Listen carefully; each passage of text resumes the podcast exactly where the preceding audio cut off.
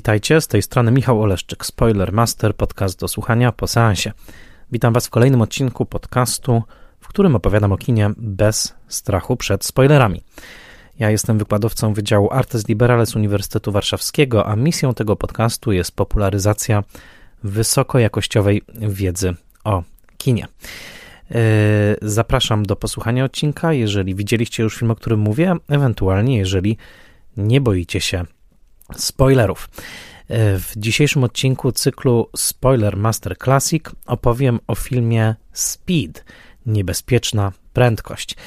Yy, to film Jana de Bonta z roku 1994 i jeżeli jesteście takimi 90sowymi dzieciakami jak ja, albo jeżeli znacie takich 90sowych ludzi jak ja, bo są to na przykład wasi starsi bracia, starsze siostry, albo nawet wasi rodzice, to wiecie dobrze, że Speed był jednym z hitów tej dekady, filmem, który nie tylko poradził sobie znakomicie w kinach, ale który także stał się jednym z klasyków epoki VHS-ów, filmem, który był oglądany tysiące, tysiące e, razy i który stał się pewnym symbolem kina akcji lat 90.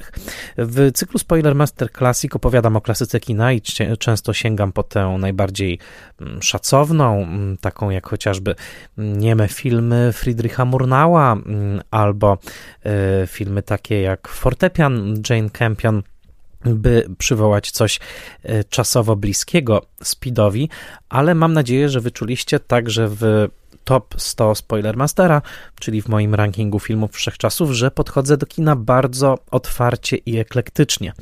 Lubię nie tylko filmy arthouse'owe, ale lubię także filmy gatunkowe. A jeżeli chodzi o czysty gatunek, jeżeli chciałoby się wydestylować coś takiego jak czysty pierwiastek kina akcji jako takiego, no to nie wiem, czy znajdziemy w całej historii kina lepszy przypadek przypadek czystszy, bardziej bezpośredni, bardziej dynamiczny niż właśnie film Speed. A ponieważ zbliża się powolutku 30. rocznica premiery tego filmu, ponieważ odcinek nagrywam w roku 2023 i już w czerwcu roku 2024 będziemy obchodzili 30. rocznicę amerykańskiej premiery Speeda. Pomyślałem sobie, że jest to dobra okazja, żeby ten film celebrować, żeby do niego wrócić, żeby dowiedzieć się o nim więcej i być może, żeby zastanowić się, czy ten film się dobrze, czy źle zestarzał, jak to jest z niebezpieczną prędkością, czy po latach trochę zwolniła, a może patrzymy na takie kino akcji, jakie Hollywood tworzyło w połowie lat 90., zupełnie inaczej niż wtedy. Odpowiedzi na te pytania w dzisiejszym odcinku. W przygotowaniach do tego odcinka pomogło mi przede wszystkim brytyjskie wydanie Blu-ray tego filmu z dwoma komentarzami audio. Jeden komentarz reżysera Jana Debonta i drugi komentarz producenta Marka Gordona i scenarzysty Grahama Josta. Jest to film, z którym mam oczywiście związane także moje własne kinomańskie wspomnienia, ponieważ byłem dokładnie w tym czasie zapalonym kinomanem, regularnie uczęszczającym do Tarnogórskiego kina Europa i oczywiście Speed był jednym z filmów na mojej obowiązkowej liście. Co ciekawe, mm, wmówiłem sobie trochę, i odkryłem to e, w trakcie przygotowań do tego odcinka. Mianowicie byłem pewien, że widziałem ten film w kinie, ponieważ chodziłem wówczas rzeczywiście na wszystko, co tylko e, docierało do kina Europa, a ten film na pewno do kina Europa dotarł, ale krótka weryfikacja tego uświadomiła mi, że faktycznie przegapiłem wtedy ten film w kinie i obejrzałem go troszeczkę później już na taśmie VHS. Musiałem być chyba chory, że przegapiłem jakąkolwiek premierę tamtego roku, ale faktem jest, jest, że obejrzałem go na VHS-ie, z tym większą radością y, obejrzałem go po wielu, wielu latach na świetnym Blu-rayu, ponieważ no, jakość ma znaczenie obrazu, a ten film nakręcony na mm, szerokiej, panoramicznej taśmie przez polskiego operatora Andrzeja Bartkowiaka, notabene, y, no, uwodzi także tą stroną wizualną w sposób niebywały, więc serdecznie Wam polecam spotkanie z tym filmem obecnie. Y, dziś można ten film oglądać Nagrywam te słowa w maju roku 2023 na Apple TV Plus. A zatem ruszamy w podróż i przypominam, że do tego autobusu e, o numerze bocznym i górnym 2525 e, autobusu e, Santa Monica linii 33 Downtown wsiadamy i jedziemy dzięki paliwu, które znajduje się w jego baku, a zatem dzięki wsparciu, jakie otrzymuję ja od patronek i patronów tego podcastu. Dzisiejsza podróż i każda podróż w Spoilermasterze odbywa się cotygodniowo, zgodnie z rozkładem, tylko i wyłącznie dzięki temu wsparciu. Jeżeli chcecie wejść do tego autobusu, jechać ze mną, być ze mną w ciągłym kontakcie w grupie facebookowej, a może też otrzymywać cotygodniowy obszerny newsletter, a może nawet co miesiąc dołączać do webinarów na żywo, których obecnie odbyło się już 31 i wszystkie są dostępne do odsłuchania dla patronów w odpowiednim progu wsparcia, rozważcie proszę wsparcie mojej pracy w patronite.pl łamane przez Spoilermaster, tam już znajdziecie wszystkie informacje. A jeżeli chcecie mnie jednorazowo zaprosić na kawę, możecie to zrobić w serwisie buycoffee.tu, także łamane przez Spoilermaster. A zatem jedziemy i zanim ten autobus ruszy, chcę powiedzieć, że z całego serca najbardziej dziękuję patronkom i patronom imiennym, to znaczy Agnieszce Egeman, Sebastianowi Firlikowi, Joannie i Dominikowi Gajom, Odjemu Hendersonowi, Beacie Hołowni, Adamowi Andrzejowi Jaworskiemu, Annie Jóźwiak, Tomaszowi Kopoczyńskiemu, Misiowi, Misiowej i Misiowi Juniorowi, Jakubowi Mrozowi, Iwonie Oleszczuk-Jaźwieckiej, Annie i Krystianowi Oleszczykom, Władimirowi Panfiłowowi, Tomaszowi Pikulskiemu, Weronice Więsyk, Jackowi Wiśniewskiemu, Michałowi Żołnierukowi, a także blogowi Przygody Scenarzysty prezentującemu analizy scenariuszowe. Jest początek lat 90. i kino akcji wydaje się mieć bardzo dobrze. E, filmy łączące akcje i sci-fi, takie jak chociażby Pamięć Absolutna Paula Verhovena czy Terminator 2 Jamesa Camerona, odsyłam do oddzielnego odcinka o tym filmie, czy nawet ścigany Andrew Davisa, który z tej trójki jako jedyny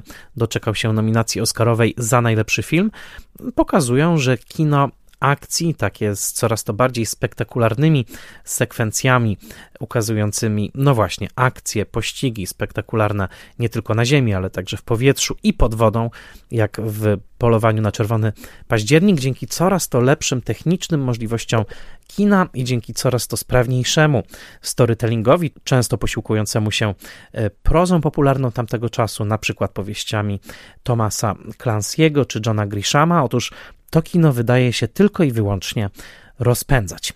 I oto e, w 7 czerwca 1994 roku w e, hollywoodzkim Grauman Chinese Theater przy Hollywood Boulevard ma premierę hollywoodzką film pod tytułem Speed. Ten film nie był przeznaczony albo nie myślano o nim w trakcie realizacji jako o jednym z mega hitów tego 1994 roku. A jednak przy budżecie około 35 milionów dolarów zarobił on ponad 350 milionów na całym świecie i stał się swoistym emblematem dekady. Filmem akcji tak dynamicznym, tak odartym z wszelkich elementów dodatkowych, także takich jak psychologia postaci e, i tak sprawnie zrealizowanym przez grono ludzi, o których dzisiaj powiem, że okazał się odświeżającym hitem kina, który, co ciekawe, i od tego chcę zacząć, połączył w zachwycie w zasadzie wszystkich. E, film, który nie miał żadnych pretensji do tego, aby zdobywać arthouse'y i żeby zdobywać bardzo dobre recenzje od wymagających, snobistycznych krytyków filmowych, dokładnie te recenzje zdobył i to nie pomimo swoich ograniczeń gatunkowych, ale właśnie dzięki idealnemu wyważeniu, wręcz aptekarskiemu wykonaniu pewnej e, filmowej receptury i dzięki niesamowicie dynamicznej, nowoczesnej, porywającej, to bardzo ważne słowo, formie e, filmowej. E, wyjątkowo zacznę od recenzji tego filmu, która pojawiła się na łamach pisma New Yorker e, w trzy lata po tym, kiedy Pauline Kael, o której opowiadałem w innym odcinku podcastu, e, zrezygnowała już ze swojego stanowiska jako głównej krytyczki e, tamtego tygodnika ze względu na postępującą chorobę Parkinsona. Otóż trzy lata po tej chciałoby się powiedzieć, abdykacji, głównym krytykiem New Yorkera był już, zresztą piszący do dzisiaj, Antony Lane. Nie dalej jak dzisiaj w, na Kindlu przeczytałem jego dzisiejszą, no, nowiutką recenzję z filmu pod tytułem Blackberry. A zatem Antony Lane pisze e, dziś, pisał wtedy i w numerze New Yorkera z 13 czerwca 1994 roku na stronie 101 pojawiła się recenzja właśnie filmu Speed pod tytułem Faster, Faster. E, to ciekawy numer, swoją drogą pierwszy numer New Yorkera, który na swojej okładce ma e, parę małżeńską jednopłciową, dwóch mężczyzn przy, tarcie, przy torcie e, weselnym. To też interesujący znak czasu. A Antony Lane, znany ze swojego wyrafinowanego gustu, bardzo ciętego i bardzo wyrafinowanego dowcipu, wydawał się takim krytykiem, który na 100% będzie się troszkę nabijał z filmu takiego jak Speed, e, który, przypomnijmy, jest filmem o pędzącym autobusie i o tym, że mm, w owym autobusie kryje się bomba, która wybuchnie, jeżeli ów autobus e, zwolni poniżej 50 mil na godzinę, czyli poniżej około 80 km na godzinę. O takim akcyjniaku cóż mógł napisać wyrafinowany nowojorski tygodnik? Otóż Antony Lane napisał tak, podaje fragment w moim tłumaczeniu. Akcja filmu Speed rozgrywa się w Los Angeles. Większość z niej ma miejsce w autobusie. Film jest pełen eksplozji, ale pusty, jeśli idzie o rozwój emocjonalny. Postaci w nim występujące są zaledwie szkicami. Nie podejmuje się w nim żadnych kwestii społecznych. Jest moralnie obojętny. Jest to film roku. It's the movie of the year. Świetny akapit otwierający z samych krótkich zdań, z których ostatnie jest niemalże jak eksplozja bomby, ponieważ żadne z poprzednich zdań nie wskazywało na to, że właśnie Speed okaże się filmem roku w optyce wyrafinowanego Antonego Lejna. Czytajmy dalej. W pewnym sensie film jest jak ów autobus. Gdyby zwolnił, rozpadłby się na naszych oczach, ale nie zwalnia, tylko przyspiesza coraz to bardziej i podbija stawkę ciągle na nowo.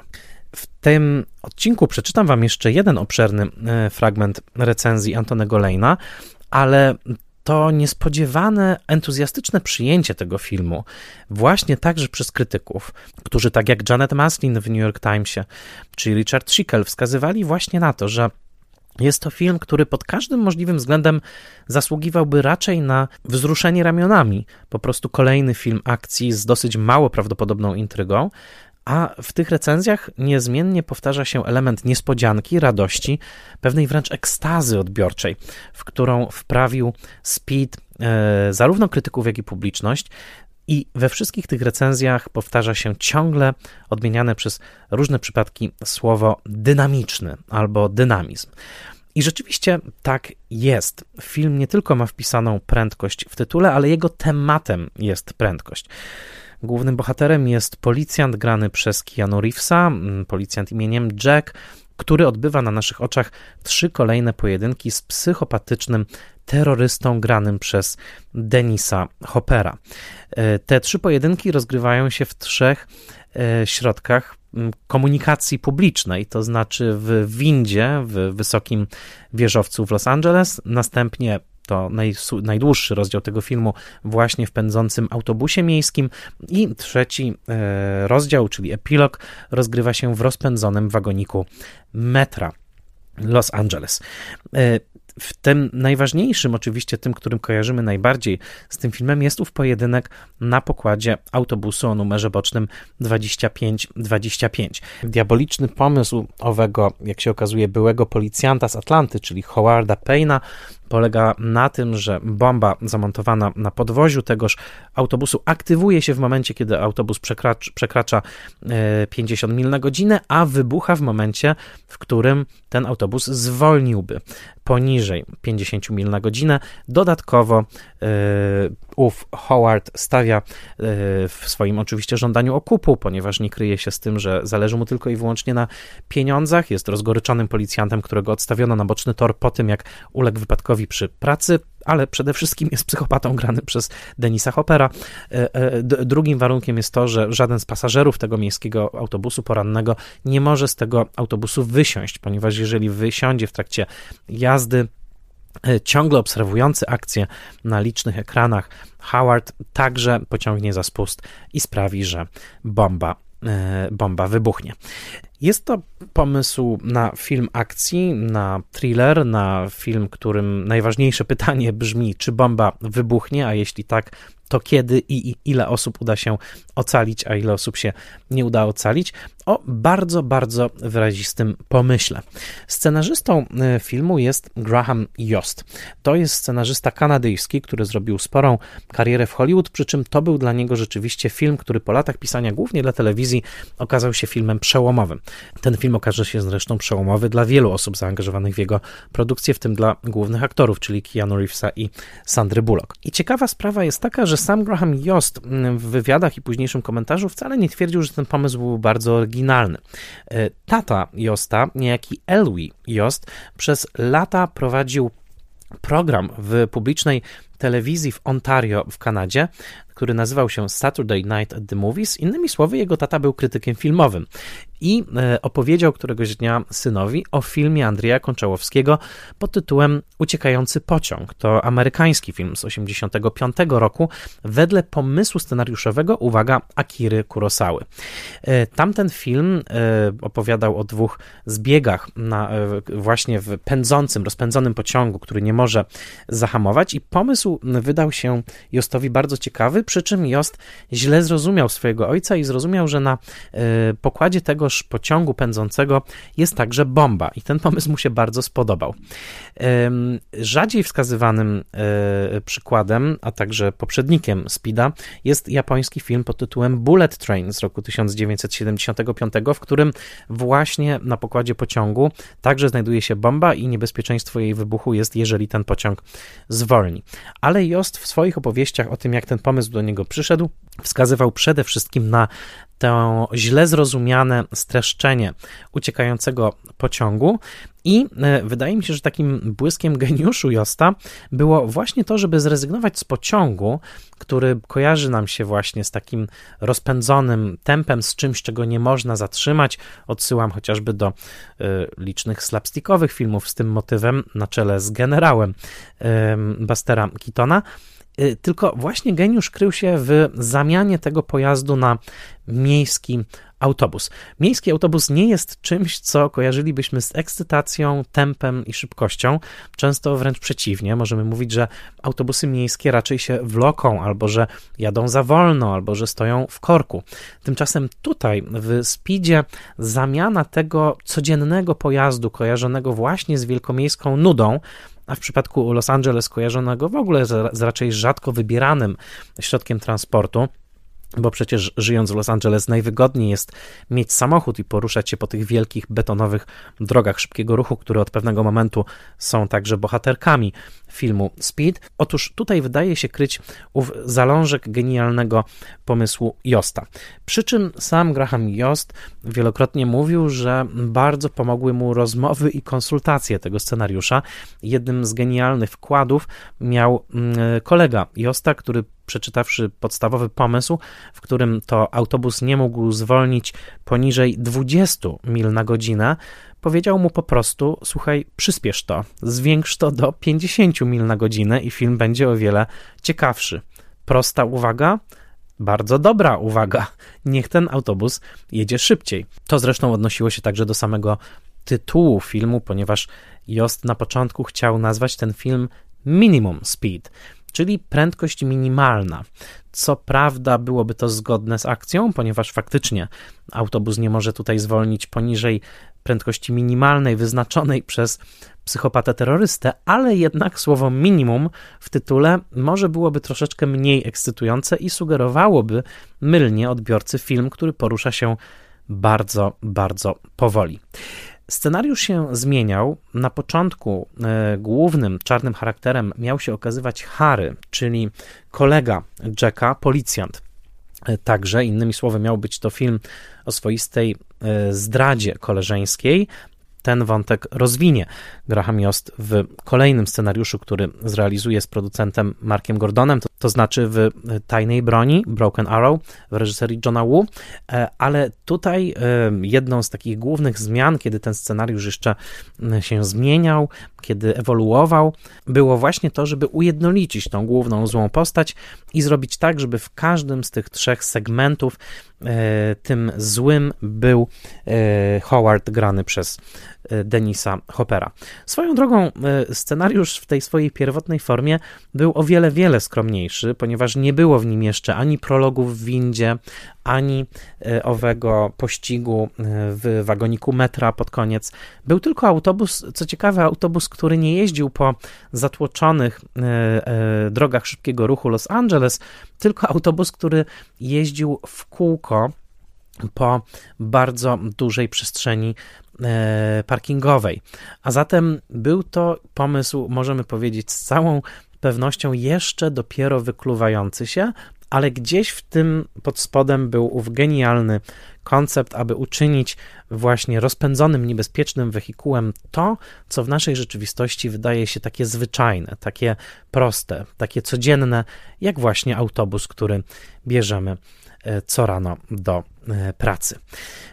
Mark Gordon był producentem, który postawił na ów scenariusz. Na początku film miał powstawać w Paramountie, koniec końców podpisało go 20th Century Fox, ale oczywiście przy tego typu produkcji pytaniem podstawowym jest, kto to wyreżyseruje, tak? Kto weźmie tę prostą historię, historię, dodajmy, często bardzo mało prawdopodobną, e, jeżeli by tak prześwietlić ją logicznie, ale kto wyreżyseruje, opowie ją w taki sposób, że widz przez 110 minut seansu nie będzie kwestionował owych mm, logicznych dziur czy szpar, tylko po prostu e, reżyser tak poprowadzi ten materiał, tak poprowadzi aktorów, nada taki charakter wizualny, dźwiękowy całości, żeby faktycznie okazało się to porywającą e, akcją.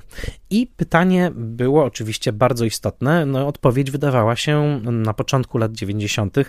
dosyć oczywista. Należy wziąć reżysera filmów akcji, który miał do tej pory najlepsze i największe doświadczenie w tego typu produkcjach, a zatem Johna McTiernana, który podpisał nie tylko Szklaną Pułapkę w roku 1988, to chyba najbardziej mm, emblematyczny film akcji lat 80., pewnie tuż obok 48 godzin, e, czy e, Terminatora, jeżeli wliczymy go także do tego e, gatunku, Ewentualnie mówiono o Walterze Hillu, który pod koniec lat 70. nakręcił dwa niesamowicie dynamiczne filmy akcji.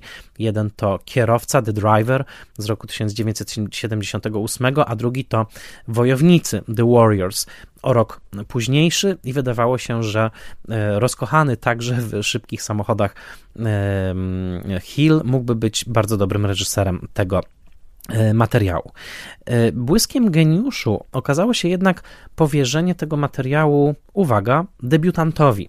Co prawda, debiutantowi, który liczył już sobie wówczas 50 wiosen, a zatem nie był młodym reżyserem, ale był to debiutant z ogromnym już doświadczeniem, tyle że w troszeczce innej działce niż ta reżyserska.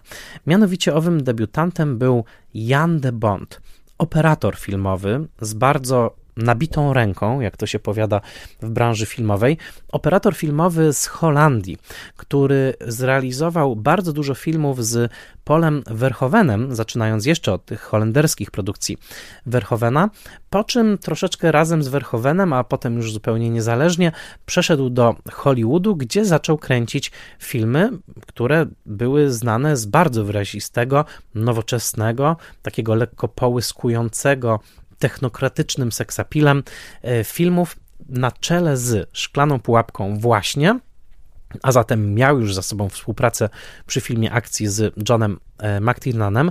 E, The Bond sfilmował także jako operator Polowanie na Czerwony Październik, a zatem ten drugi wielki hit Johna McTiernana i miał doświadczenie przy Zabójczej Broni 3, przy Czarnym Deszczu Ridleya Scotta i przy, uwaga, nagim instynkcie, a zatem najgorętszym filmie akcji, thrillerze erotycznym początku lat 90.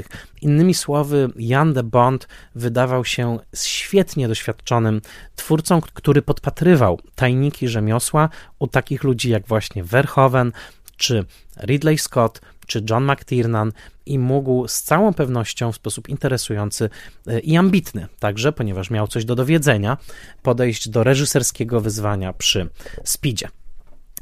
Jan de Bont podjął, podjął, się zadania i postanowił, że film powinien mieć dokumentalny charakter. To znaczy, że widz nie powinien patrzeć na ten film jako na film bardzo wystylizowany, połyskujący, elegancki, tylko właśnie powinien być to film pełen kamery z ręki, pełen takich zdjęć, które wydają się kręcone dosłownie mm, na miejscu akcji, kamerą, która pozostaje dynamiczna i w ruchu właściwie przez cały film. Jest bardzo ciekawe, że e, Jan de Bond wybrał na swojego operatora polskiego operatora, czyli Andrzeja Bartkowiaka, który co prawda już od końcówki lat 70. pracuje w Stanach, przede wszystkim z e, Sidneyem Lametem, przy takich produkcjach jak Książę Miasta, czy Werdykt, czy później e, Pytania i Odpowiedzi, ale także który sfilmował nagrodzony Oscarem czułe słówka e, Jamesa Lee e, Brooksa. Innymi e, słowy, The Bond sięga po kogoś, kto miał już wówczas ustaloną hollywoodzką reputację, a także kto nakręcił rok wcześniej z Joelem Schumacherem jeden z bardziej intrygujących i także bardzo dynamicznych filmów o gorączce Los Angeles, mianowicie Upadek, Falling Down z Michaelem Douglasem jako mężczyzną, który ma dosyć e, i zaczyna e, brutalną akcję odwetową przeciwko całemu swojemu e, społeczeństwu.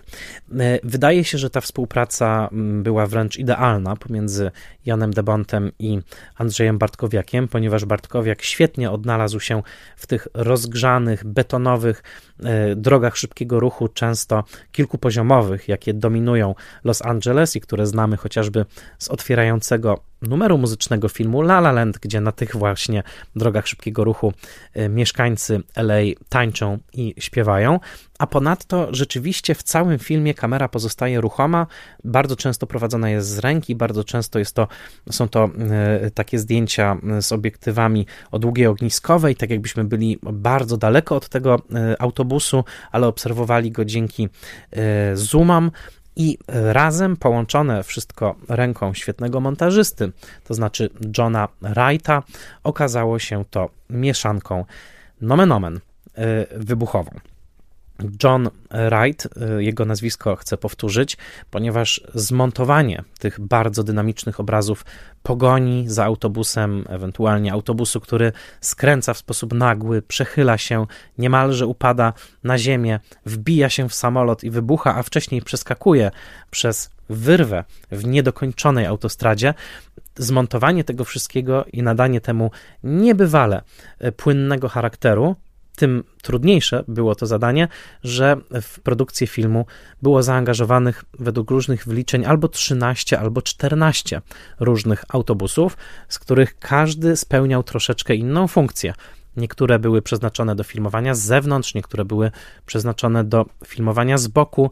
Jeden został przebudowany w ten sposób, aby mógł jechać tylko na bocznych kołach, w scenie, w której autobus się przechyla i jedzie rzeczywiście przez pewien czas tylko na kołach y, bocznych. Y, inny miał całkowicie odcięty przód i zabudowę z pleksji po to, żeby e, kamera mogła śledzić e, Sandrę Bullock siedzącą za kierownicą i Keanu e, Reevesa, nie przeszkadzając im jednocześnie w graniu i tak dalej, i tak dalej. Każdy z tych autobusów, niektóre z nich oczywiście zostały także spektakularnie zniszczone, musiał być idealnie wmontowany w całość, tak żeby widz nie kwestionował jedności e, tego głównego autobusu firmy General Motors New Look, e, który jest e, miejscem akcji większości filmu.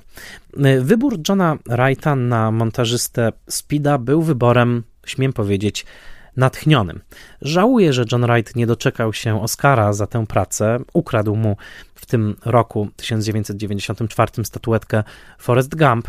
John Wright był nominowany, ale chcę podkreślić, wybór Johna Wrighta był natchniony, ponieważ John Wright miał już za sobą zmontowanie nie tylko polowania na czerwony październik, co bardzo ważne, jeżeli chodzi o e, jego kompetencje w montowaniu nowoczesnych filmów akcji w latach 90., ale miał na koncie także, uwaga, konwój. Sama Pacha, innymi słowy, inny film, w którym bardzo dużą rolę odgrywają poruszające się na długich, długich amerykańskich drogach tym razem tiry i ciężarówki.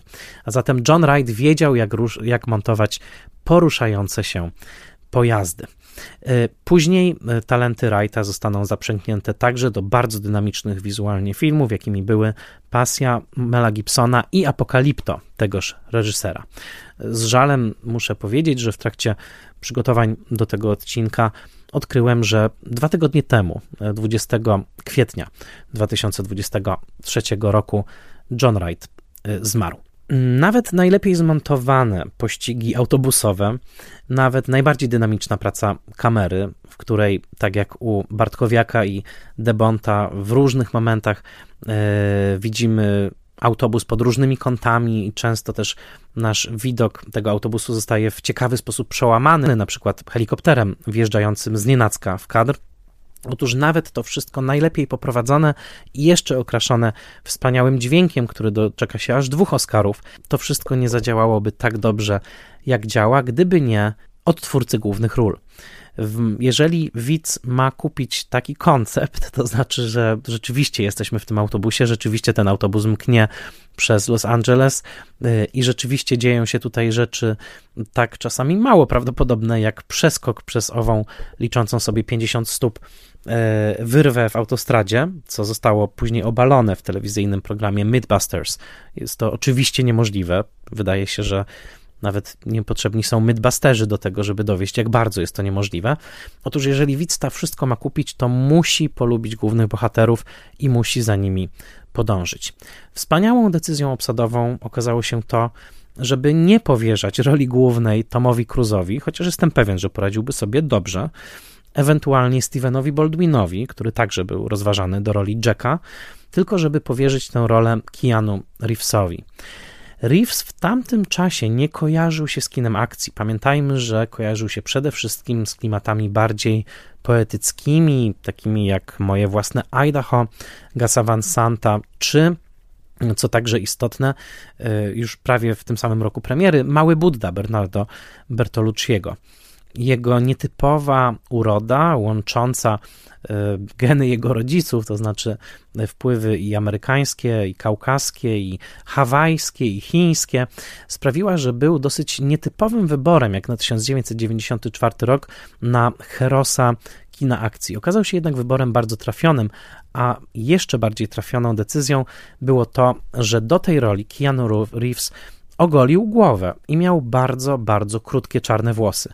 Jeżeli spojrzycie na jego wizerunek sprzed tej roli, zobaczycie, że był on właściwie cały zbudowany na włosach trochę dłuższych, opadających na ramiona y, i właśnie kojarzących się z takim niemal romantycznym, byronowskim y, wizerunkiem.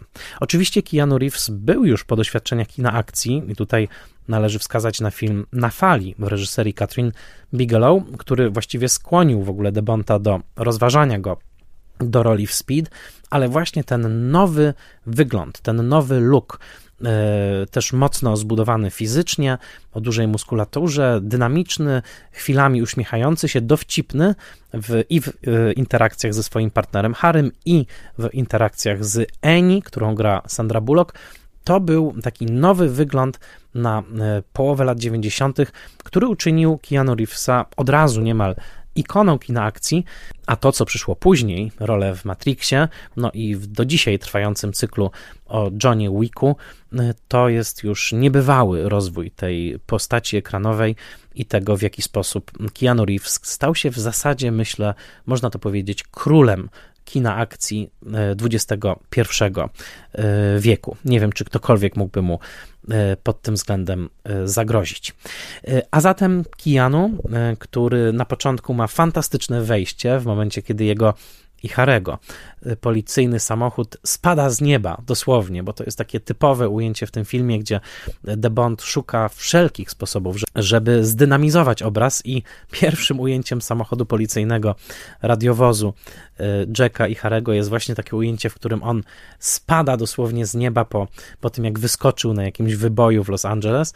E, kamera okrąża w takim długim ujęciu 365-stopniowym e, dwójkę bohaterów, właśnie mm, Harego i Jacka, i od razu Jack się wybija, ponieważ jest tym dowcipniejszym, tym bardziej zadziornym, tym, który często uruchamia frazę e, a teraz quiz dla ciebie, kolego, i który daje nieszablonowe odpowiedzi, między innymi radzi, żeby strzelać do zakładników, nie żeby zabijać zakładników, ale żeby tak ich postrzelić, żeby, jak to mówi, usunąć ich zrównania w sytuacjach e, zagrożenia terrorystycznego. E, to jest Keanu w tym filmie i trzeba powiedzieć, że udźwignął wszystkie zadania aktorskie e, bardzo dobrze, tym bardziej, że przez większość czasu musiał krzyczeć. Nie tylko przekrzykiwać autobus pędzący, ale także krzyczeć do a to do psychopaty, z którym rozmawia przez telefon, a to do Sandry Bullock. Jest to intensywna rola. Myślę, że gdyby była nawet milimetr bardziej posunięta jeszcze w stronę głośniejszą, ocierałaby się o parodię, ale na szczęście w tę parodię Keanu Reeves nie wpada. No i oczywiście kobieta. Kobieta w tym filmie. Na końcu mm, jesteśmy pewni, że Jack i Eni będą razem, chociaż bardzo nieudany późniejszy sequel rozgrywający się na łódce y, podpowiada, że tak się nie stało, ale to dlatego, że Keanu Reeves nie bardzo chciał zagrać w tym filmie i miał zresztą nosa, bo był okropny. Sandra Bullock tego nosa nie miała.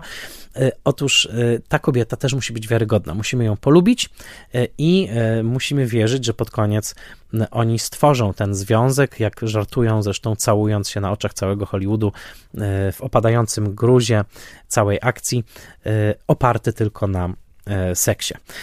E, kim ma być ta kobieta? Kto ma zagrać Eni? No i tutaj jest ciekawy wątek, mianowicie sama postać Eni zmieniała się, tak jak wszystko w tym scenariuszu. I na początku była to kobieta e, czarnoskóra, miała ją zagrać Halle Berry, która odrzuciła tę odrzuciła tę rolę. Trochę szkoda, byłaby to bardzo ciekawa para ekranowa e, wówczas, w połowie lat 90., no ale sama Halle Berry potem mówiła, że żałowała trochę, że odrzuciła tę rolę. Natomiast drugą kandydatką była Ellen DeGeneres. I to też byłoby ciekawe, bo to była wersja Annie bardziej komediowa, mianowicie w tej koncepcji, w której to Ellen DeGeneres miała grać Eni, Eni miała być e, instruktorką jazdy. Miała być kimś, kto po prostu zarabia na życie, trenując e, osoby starające się o prawo jazdy. I to miałoby swój zdecydowany humor, też pamiętając o tej komediowej takiej no wiskomika, jaką ma Ellen DeGeneres. Nie wiem do końca, jak byłoby z chemią pomiędzy Keanu Reevesem i Ellen DeGeneres, jakoś trudno mi sobie wyobrazić ich jako taką romantyczną e, parę, natomiast ten pomysł porzucono. E, Sandra Bullock, która w tym filmie wystąpiła, e, dla niej ten film był absolutnym, koniecznym i świetnym zwrotem w karierze. Bullock miała w momencie występowania w tym filmie, czyli pod koniec 93 roku, kiedy trwały zdjęcia, miała 29 lat. Tak samo zresztą jak Keanu Reeves. On też miał 29 lat wtedy, więc są równolatkami. I e, Bullock była już wówczas bardzo konsekwentnie, ciężko pracującą aktorką w Los Angeles. Miała za sobą m.in. udany drugi plan w Człowieku Demolce. Wystąpiła w bardzo udanym, e, mało znanym filmie Petera Bogdanowicza o muzykach country, Ta rzecz zwana miłością, ale wciąż jeszcze nie miała tej swojej roli gwiazdorskiej. Ten film okazał się ową rolą to właśnie Speed i rola Annie, która nie jest instruktorką jazdy, e, tylko jest e, kobietą, która utraciła prawo jazdy, uwaga, za przekraczanie prędkości, ha, ha, ha, to jedna z linijek tego filmu, e, która zawsze wywołuje największy śmiech widowni. Otóż Annie, zagrana przez Sandrę Bullock, okazała się po prostu dziewczyną z sąsiedztwa, kobietą, która jest wkurzona tym, że musi jeździć tym autobusem, ponieważ właśnie zabrano jej prawo jazdy czasowo, i która no, staje przed zadaniem prowadzenia tego autobusu w momencie, kiedy to kierowca zostaje postrzelony. E, postrzelony, uwaga, przez mężczyznę, jednego z pasażerów, który jest przekonany, że Jack to jego ściga, e, a my wiemy oczywiście, że Jack ściga tak naprawdę terrorystę w postaci Denisa Hoppera. No właśnie, Denis Hopper. Do tego tria potrzebny jest jeszcze czarny charakter i mm, obsadzenie Denisa Hoppera w tym filmie w roli psychopaty czarnego charakteru. Otóż chciałoby się powiedzieć niemalże, jest to takie obsadzenie po warunkach, jak się mówi, ponieważ po roli w Blue Velvet w roku 86 u Davida Lyncha, no, Dennis Hopper przede wszystkim kojarzył się z psychopatą gotowym na wszystko, takim jak Frank w tamtym filmie. Odsyłam do odcinka Spoilermastera. No i pierwsza scena tego filmu, to znaczy pierwsza scena Speeda, w której Dennis Hopper z oczami wychodzącymi z orbit wbija ochroniarzowi nóż w ucho, po czym mówi don't fuck with daddy, to jest do, dosłowne nawiązanie do Blue Velvet, już nie mówię o uchu, ale raczej o tym, że tam Frank krzyczał do Izabeli Rossellini o tym, co chce zrobić. I było to dokładnie to fak, które tutaj pada. A zatem Dennis Hopper występuje w tym filmie trochę jako taki zły duch, e, który uleciał z Blue Velvet i tutaj się pojawia ponownie jako gotowy na wszystko psychol, ale co też interesujące, należy o tym pamiętać, i o czym wspomniał Jim Hoberman w swoim katalogu do retrospektywy e, filmów Denisa Hoppera, jaka e, odbyła się w 1988 roku e, w Stanach Zjednoczonych, w kilku miastach. Ten katalog nazywał się From Method to Madness i tam bardzo ważne słowa padły, mianowicie Hoberman przypomina, że y, Hopper jest takim chodzącym symbolem y, porażki lat 60. To znaczy jest tym właśnie Easy Riderem, który w latach 60. wydawał się wcieleniem kontrkultury, ale że w latach 80. on już się pojawia jako taki żywy symbol tej dekady, tej obietnicy, która nie spełniła y, swoich oczekiwań. A zatem tutaj jako taki absolutny zły psychopatyczny, socjopatyczny e, terrorysta, e, Hopper jest takim prawdziwym wcieleniem nihilizmu, kogoś, o kim jesteśmy w stanie wiarygodnie powiedzieć, że utracił wiarę we wszystko inne poza pieniędzmi. E, Howard zresztą mówi w pewnym momencie: Chciałbym wskazać na jakiś bardziej szczytny cel, ale tak naprawdę chodzi mi tylko i wyłącznie o kasę. A zatem ta psychopatyczność Hoppera połączona z tym duchem Hoppera, właśnie z lat 60., z czymś, co się skończyło definitywnie, pasuje także do tego filmu, który, o czym zaraz powiem, bardzo mocno wciela lata 90. z taką swoją bardzo specyficzną odmianą komercyjnego e, nihilizmu. E, powtórzmy zatem ową stawkę aktorską. E, Keanu Reeves, Sandra Bullock, 29-latkowie, którzy dzięki temu filmowi staną się wielkimi gwiazdami, Dennis Hopper jako ów zły duszek z Blue Velvet i nie tylko. Dodajmy do tego Jeffa Danielsa, który występuje tutaj jako Harry, czyli policjant i kumpel Keanu Reevesa, e, Jeff Daniels, którego pamiętamy e, z Dzikiej Namiętności, też rok 86, film Jonathana Demiego i taki film Bliźniak e, Blue Velvet, czyli inna opowieść o psychopatologii życia codziennego w Stanach Zjednoczonych. Swoją drogą podobno Jeff Daniels był dosyć niemiły na planie Speeda, bo był przekonany, że występuje w filmie klasy B i dopiero później, kiedy film odniósł ogromny sukces, mówił o nim z dumą. Ale pojawiają się także inni aktorzy, mm, świetny Joe Morton, znany m.in. z niezależnych produkcji Johna Salesa jako e, porucznik McMahon i bardzo dobra komediowa rola Alana Raka, który później będzie e, współpracował często z Grahamem Jostem. To ten pasażer e, autobusu, który jako jedyny jest turystą i dla niego Los Angeles jest nowym miastem. Te wszystkie elementy, o których wspomniałem, to znaczy wizja reżyserska Debonta, jego dobre porozumienie z operatorem Andrzejem Bartkowiakiem, e, scenariusz Josta, który przeszedł sporo pomyślnych ewolucji, e, także dzięki, uwaga, Jossowi Wedonowi, który podobno był tu głównym e, script doktorem, plus stawka aktorska, Hopper, Bullock i Reeves, znakomity montaż Johna Wrighta i samo Los Angeles, który absolutnie też jest bohaterem tego filmu. E, te wszystkie elementy sprawiły, że rzeczywiście w trakcie seansu raczej nie kwestionujemy wszystkich nieprawdopodobieństw e, pojawiających się w speedzie i po prostu poddajemy się niebywałej, dynamicznej energii tego filmu.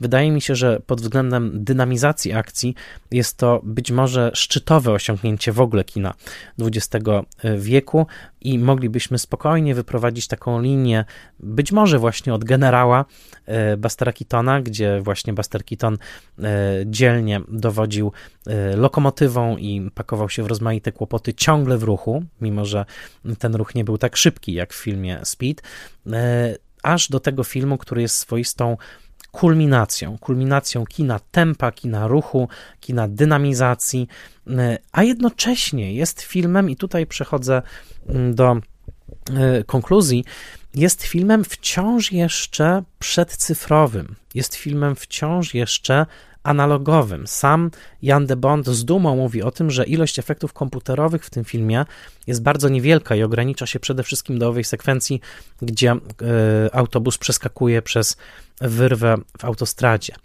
Innymi słowy, patrząc na ten film z perspektywy lat 30, jest w nim także pewien malutki element retro, a są w nim także elementy, które no, można by nazwać boomerskimi elementami, które się nie najlepiej zestarzały, jak chociażby różne seksualne aluzje e, w dialogach, których jest rzeczywiście bardzo, bardzo dużo.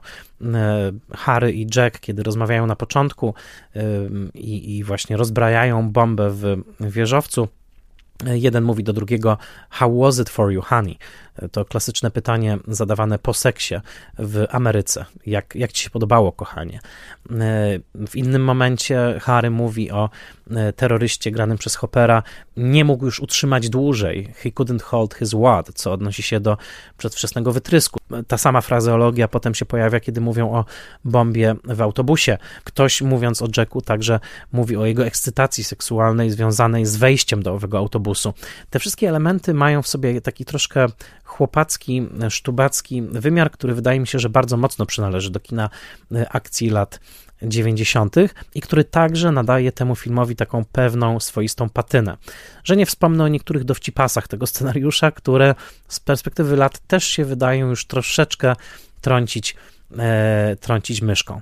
Jednak kto wie, czy tym elementem, który nie zestarzał się najbardziej i który wręcz czyni z tego filmu na pewnym poziomie film przerażająco przestarzały. Kto wie otóż, czy tym elementem nie jest pewna cyniczna beztroska tego filmu w przywoływaniu elementów takich chociażby jak terroryzm dla czystej zabawy. Y, zanim przywołam drugą część recenzji Antonego Lejna, która okazała się takim oficjalnym namaszczeniem tego filmu na film, który nie tylko zrobił wielkie pieniądze, ale który miał także bardzo duże poważanie wśród krytyków. Otóż chcę wskazać na jeden moment, który wydaje mi się, że uszom XXI-wiecznym musi brzmieć niesłychanie fałszywie, a przynajmniej bardzo, bardzo e, musi zazgrzytać w naszych uszach.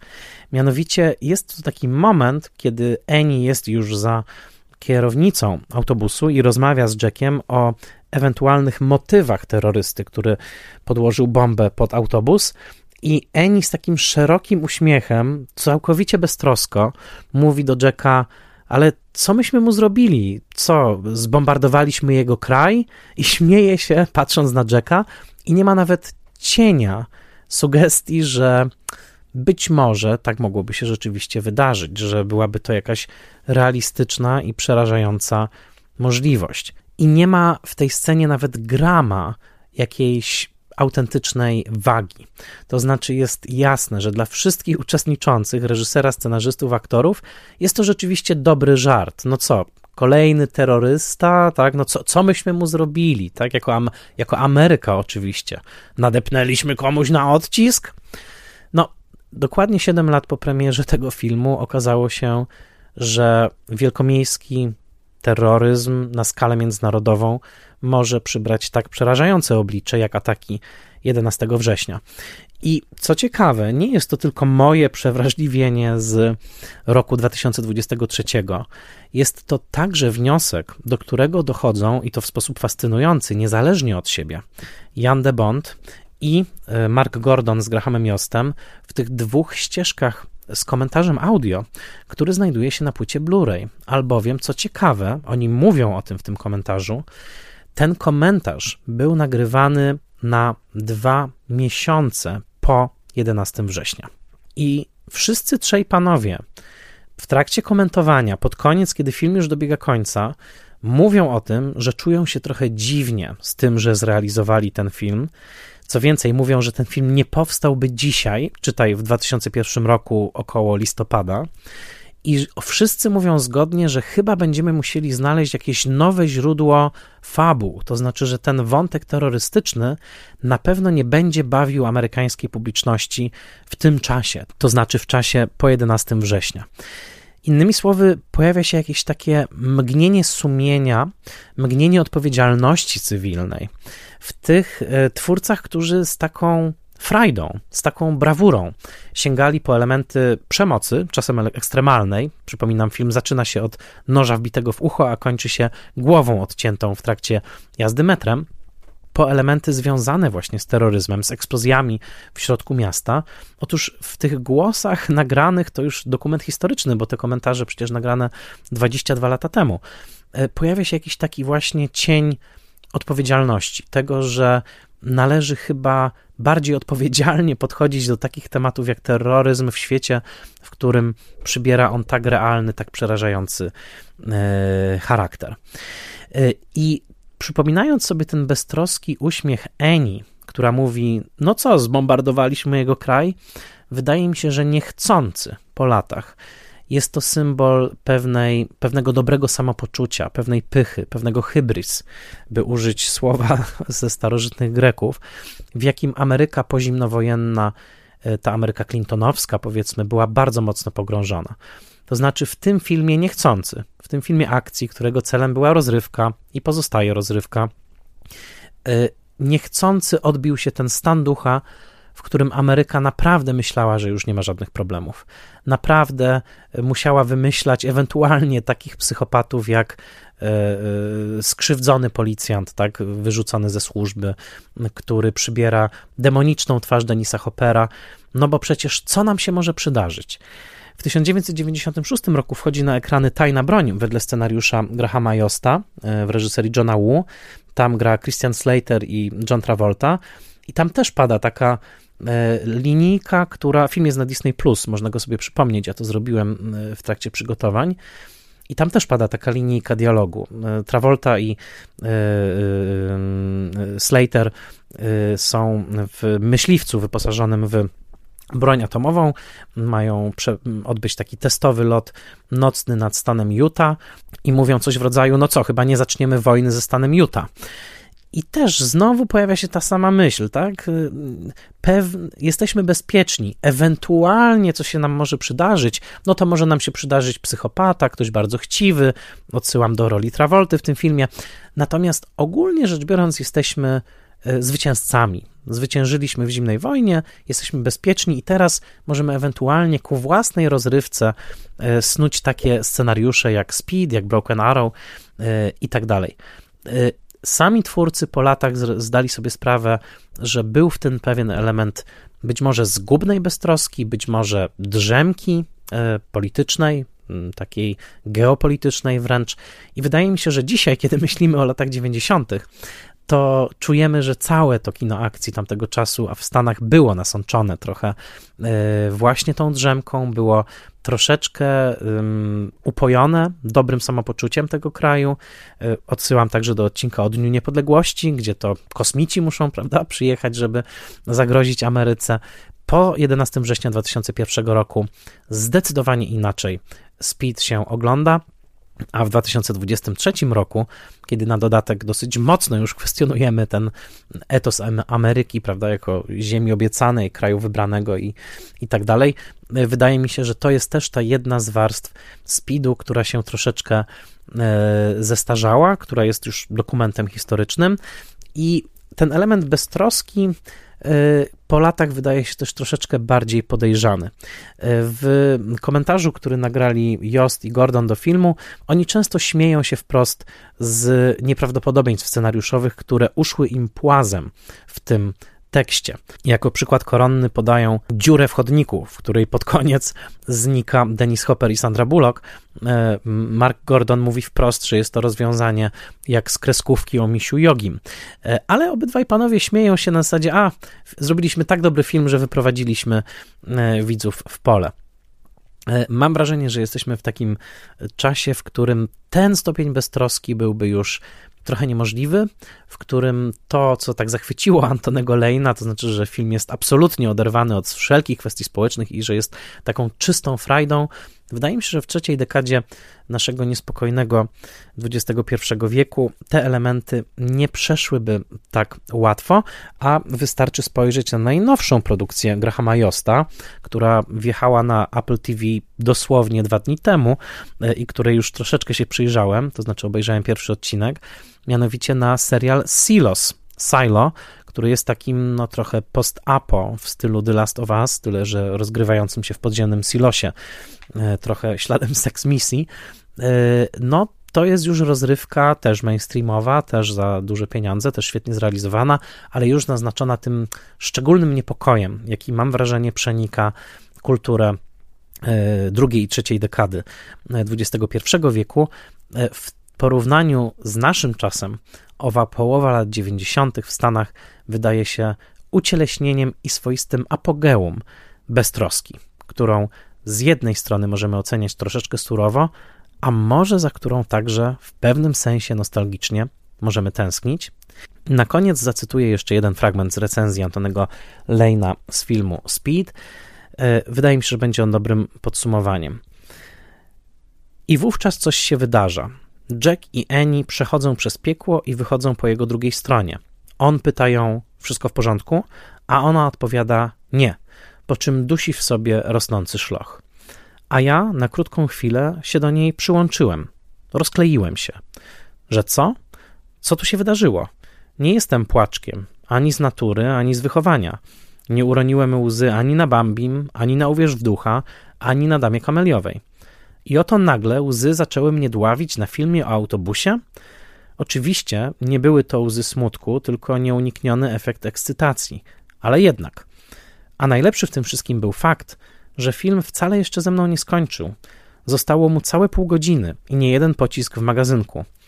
Czułem się ponownie jak na obcych decydującym starciu. Czy można to nazwać czystym kinem? Ta fraza często bywa rezerwowana dla osobowości w typie Tarkowskiego lub Ozu, często jak najsłuszniej. Ale Hollywood od czasu do czasu wymierza lewego sierpowego z tak krystaliczną czystością, że nagle przebija się do tej samej świątyni. Jest rzeczą oczywistą, że speed to bezmyślna bzdura, ale myśl tylko by tu zawadzała, jak ów wózek dziecięcy na trasie autobusu – Oddajemy na końcu nasze uczucia Debontowi właśnie dlatego, że nigdy nie zniża się on do błagania o nie. W miarę jak bohaterowie mkną z ciemności ku światłu, powtarzając najstarszą mityczną opowieść, czujemy się wypompowani, jak ozdrowieńcy po ataku gorączki. Film wraca do domu w glorii, a my wracamy do domu w strzępach. Wyścig od początku był ustawiony. Nigdy nie mieliśmy szans, by przegonić niebezpieczną prędkość. Interesującym dodatkiem do tej recenzji Antonego Lejna może być także recenzja Jana Olszewskiego, polskiego krytyka mm, świętej pamięci, krytyka, który bardzo na mnie wpłynął. Pisałem o tym zresztą na moim blogu, zapraszam, e, który mm, w numerze sierpniowym e, tygo, miesięcznika film z 1994 roku napisał bardzo entuzjastyczną recenzję Spida. Przyznał mu piątkę w tabelce dziewięciu gniewnych ludzi, gdzie krytycy filmu oceniali e, właśnie filmy. I po pierwsze, jest to interesujące, że już dwa miesiące po premierze amerykańskiej film miał swoją premierę polską, a Jan Olszewski docenił w Speedzie E, połączenie elementów fizykalnych, jak to pisał, właśnie owej ciągłej, dynamicznej akcji e, poprowadzonej z ogromną maestrią i elementów metafizycznych, których tu się dopatrzył, zresztą często się ich dopatrywał, powołując się także na myśl Karola Iżykowskiego. E, kino to widzialność obcowania człowieka z materią. I bardzo ładne ostatnie zdanie. E, wszyscy podświadomie do tego tęsknimy, by fizyka na ekranie w każdej chwili umiała przekształcić się w metafizykę. On wskazuje na to, że zło w tym filmie stępuje najpierw z góry na dół, jak ta winda, która jedzie z góry na dół w pierwszych ujęciach filmu, następnie porusza się horyzontalnie po ziemi, jak ów autobus, a następnie zstępuje pod ziemię, e, właśnie w wagonikach metra, i tam niczym wampirowi, temu wcieleniu zła, trzeba obciąć głowę. I taki zresztą jest tytuł tej recenzji: Uciąć głowę. A zatem do zachwytów Antonego Lejna dodajmy także zachwyty Jana Olszewskiego. Pora na mały epilog.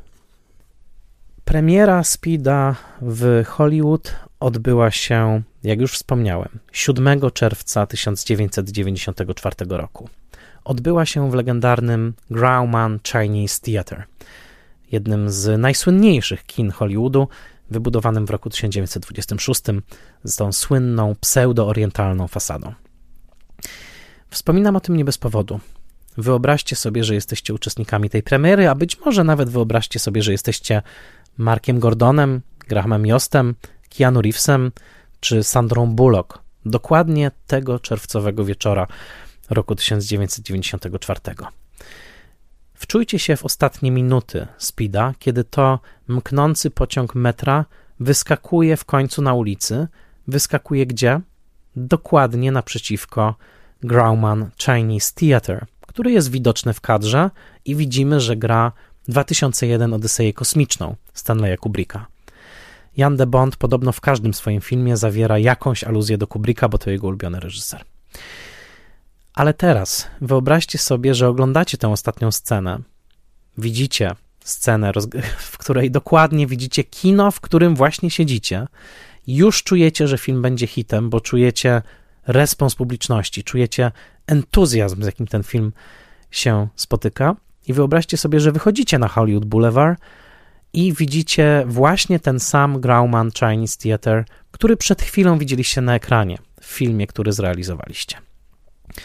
Wydaje mi się, że w tym gabinecie luster, w tym zapętleniu wewnętrznym Hollywoodu, które interesuje tylko i wyłącznie siebie samo, które nie wyściubia w połowie lat 90. nosa poza rozrywkę, które nie myśli o szerszych implikacjach tego, czym może być terroryzm, na przykład w tym Hollywoodzie na 7 lat przed 11 września. Wydaje mi się, że w tym właśnie lustrzanym odbiciu prawdziwego Grauman Chinese Theater i tego Grauman Chinese Theater, który jest na ekranie, w tym filmie akcji, którego ostatni obraz to po prostu samo Hollywood i całująca się para, czyli właściwie największy symbol kina, całująca się para Keanu Reevesa i Sandry Bullock. Wydaje mi się, że jest to idealny symbol tego momentu, w którym znajdowało się kino rozrywkowe hollywoodzkie lat 90., pewnego zapomnienia, pewnej ekstazy, pewnego przekonania, że teraz już wszystko będzie dobrze. Był to na pewno bardzo upajający moment. Miesiąc później Sandra Bullock skończyła lat 30.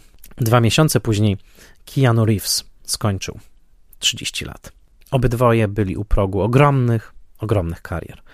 Sandra Bullock często jest nazywana gwiazdą hollywoodzką numer jeden e, po wszystkich filmach hitowych, które zrobiła i jest często wybierana jako najbardziej wpływowa kobieta Hollywoodu. Keanu Reeves to już niemal ukoronowany król kina akcji.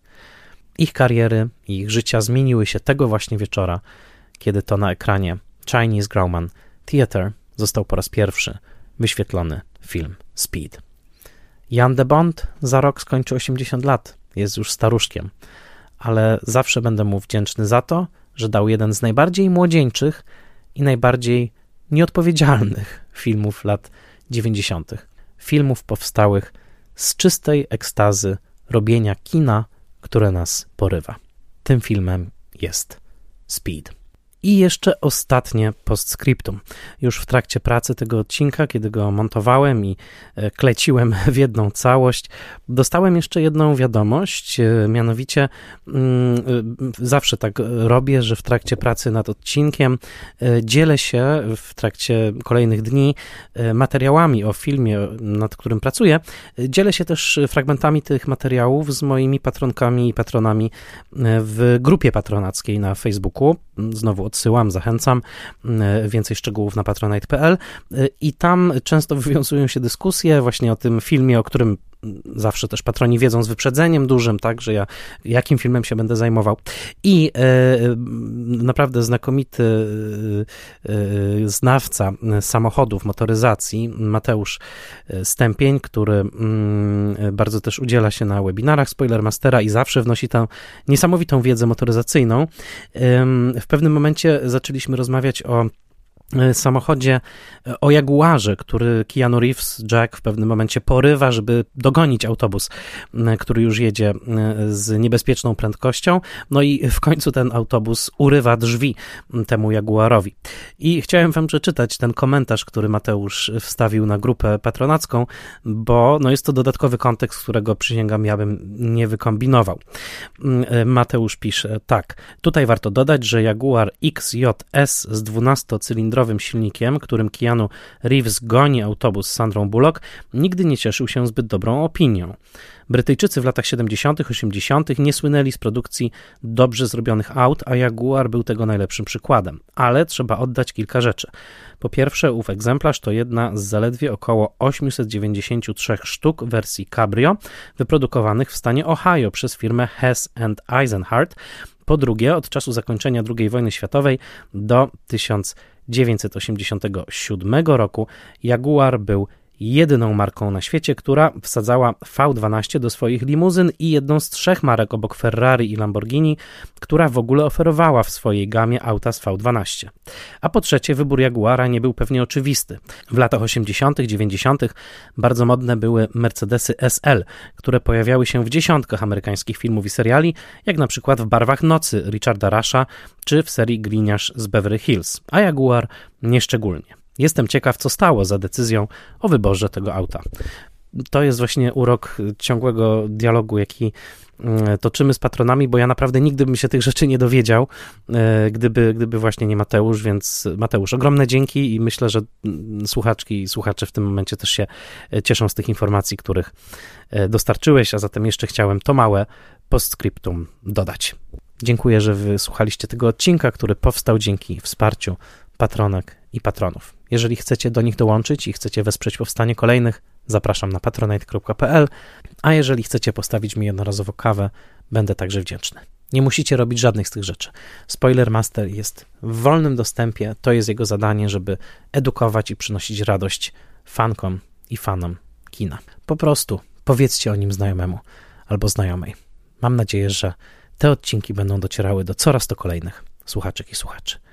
Bardzo Wam dziękuję. Kolejny Spoilermaster już za tydzień.